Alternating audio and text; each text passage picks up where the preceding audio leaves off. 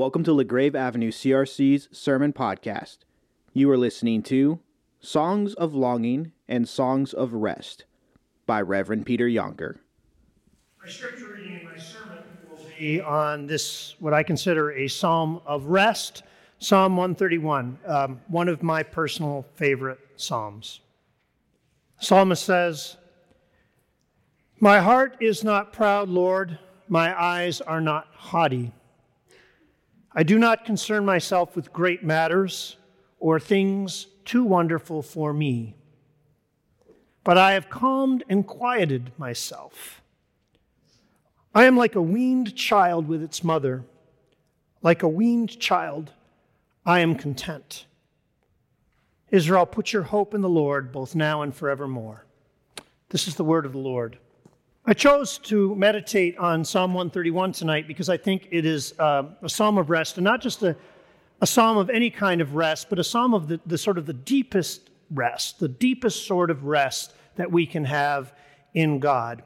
And I'd like to try to illustrate why I think that's so. And to do that, I want to get into the psalm and look at it really, really carefully and begin by imagining, if we can, the sort of situation that would have been going on in the life of the psalmist when he wrote this psalm. Now, obviously, we can't know for sure, but there are things in the psalm that give us clues.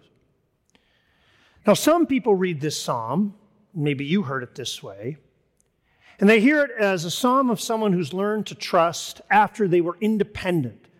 So they were proud and self reliant. Their eyes were raised too high, and then they were brought low, and they learned to rest in God like a weaned child with its mother. So people imagine that maybe the story of the psalmist is something like the Apostle Peter, right? Peter, who was very self reliant, very confident, very independent, sometimes thought he knew better than Jesus, denied Jesus, was brought low, and learned to trust in a new way. Now, that's an important message. And there are Psalms that talk about humility of that sort, Psalm 30, for example. But that is not the sort of rest and trust of Psalm 131. Look carefully, and you will see that this is not the psalm of someone who is proud and self reliant and independent.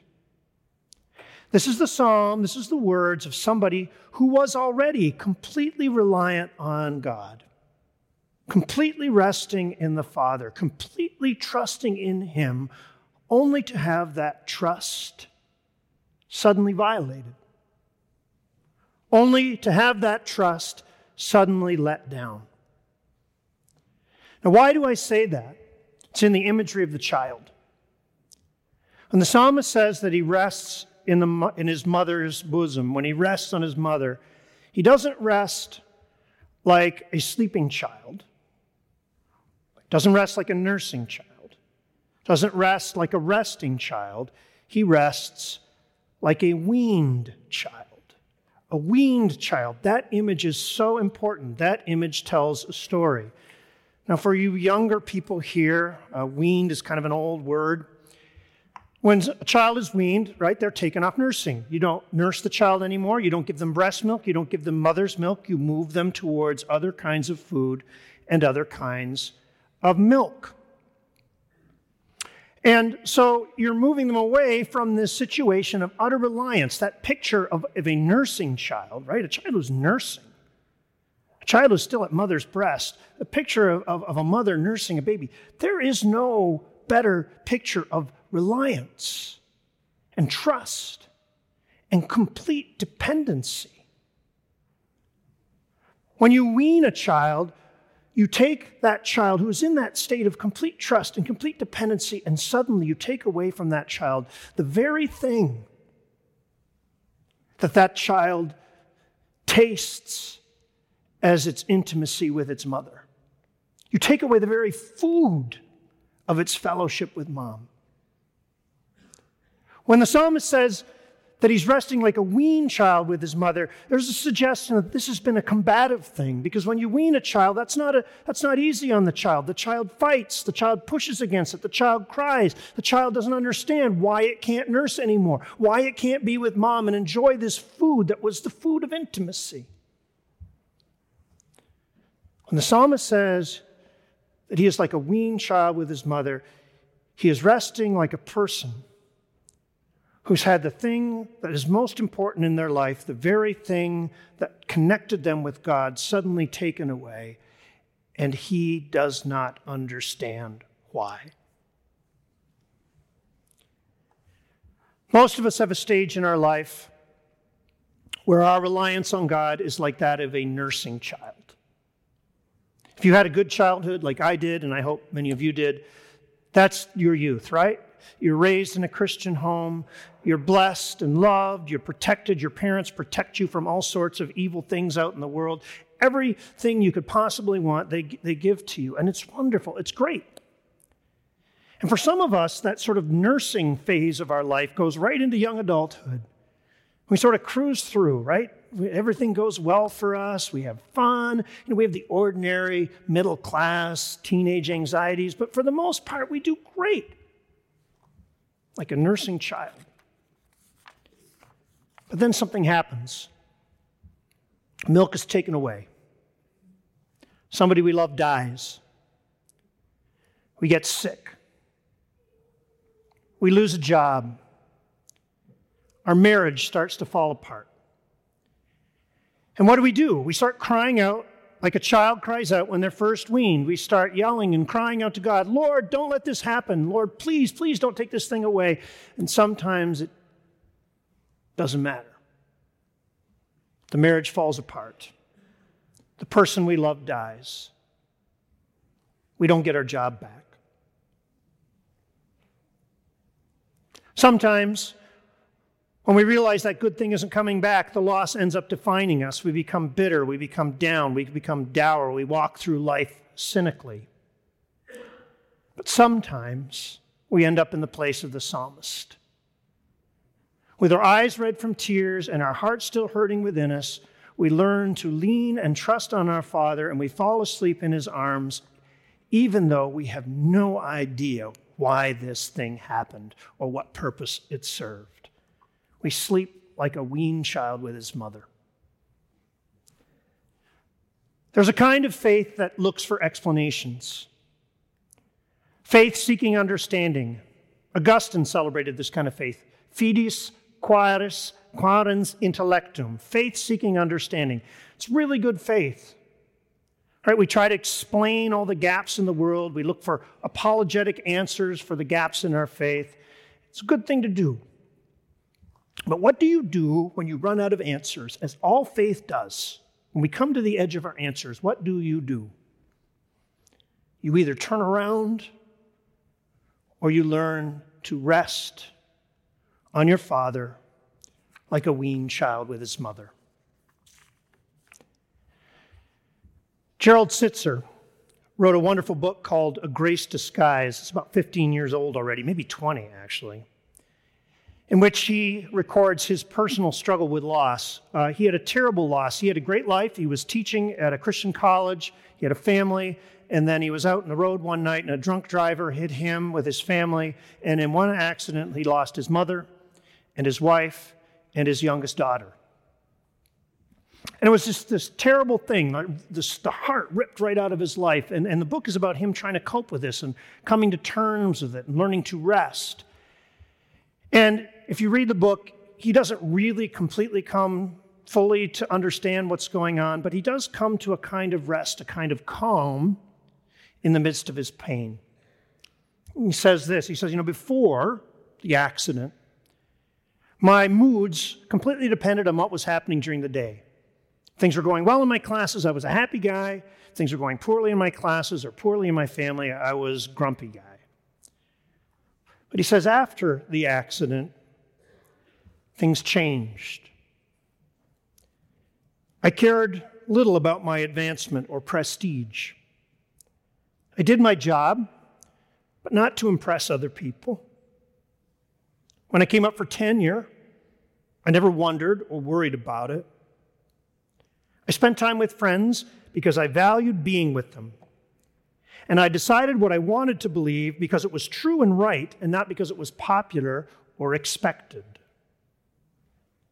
I reflected on the kind of person I wanted to be, not to please others, but to be true to God and to myself.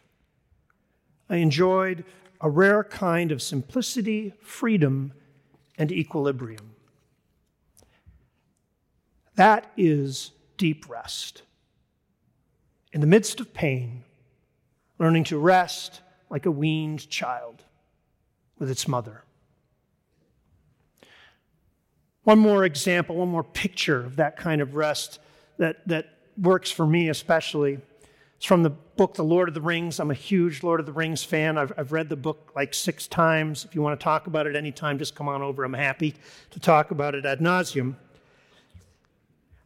And I think it's wonderful. And as I think most of you know, but I will still explain, it tells a story of a mission by two hobbits called Frodo and Sam.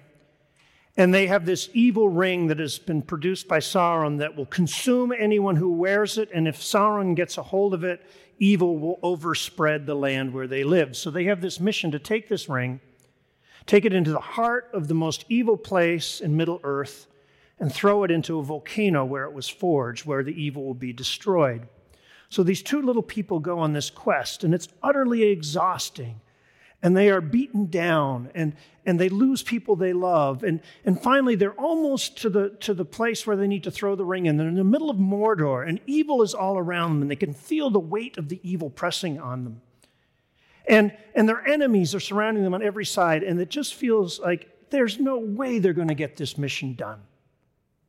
The evil in front of them is, is, far too big for them to overcome. And so they're, they're lying down one night in the middle of Mordor in this reeking place. And Sam is trying to sleep and he can't sleep because he's worried so much. And then suddenly, through the, the, the clouds of, of, of smoke that cover Mordor, he sees a star. And this is what it says There, peeping among the cloud rack above the mountains, Sam saw a white star twinkle for a while. The beauty of it smote his heart as he looked up out of the forsaken land, and hope returned to him. For like a shaft, clear and cold, the thought pierced him that in the end, the shadow was only a small and passing thing. There was light and high beauty forever beyond its reach.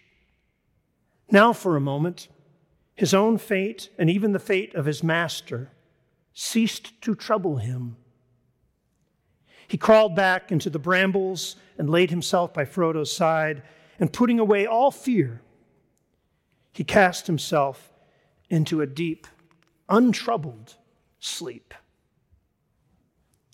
You could say he rested in the middle of that evil place like a weaned child with its mother.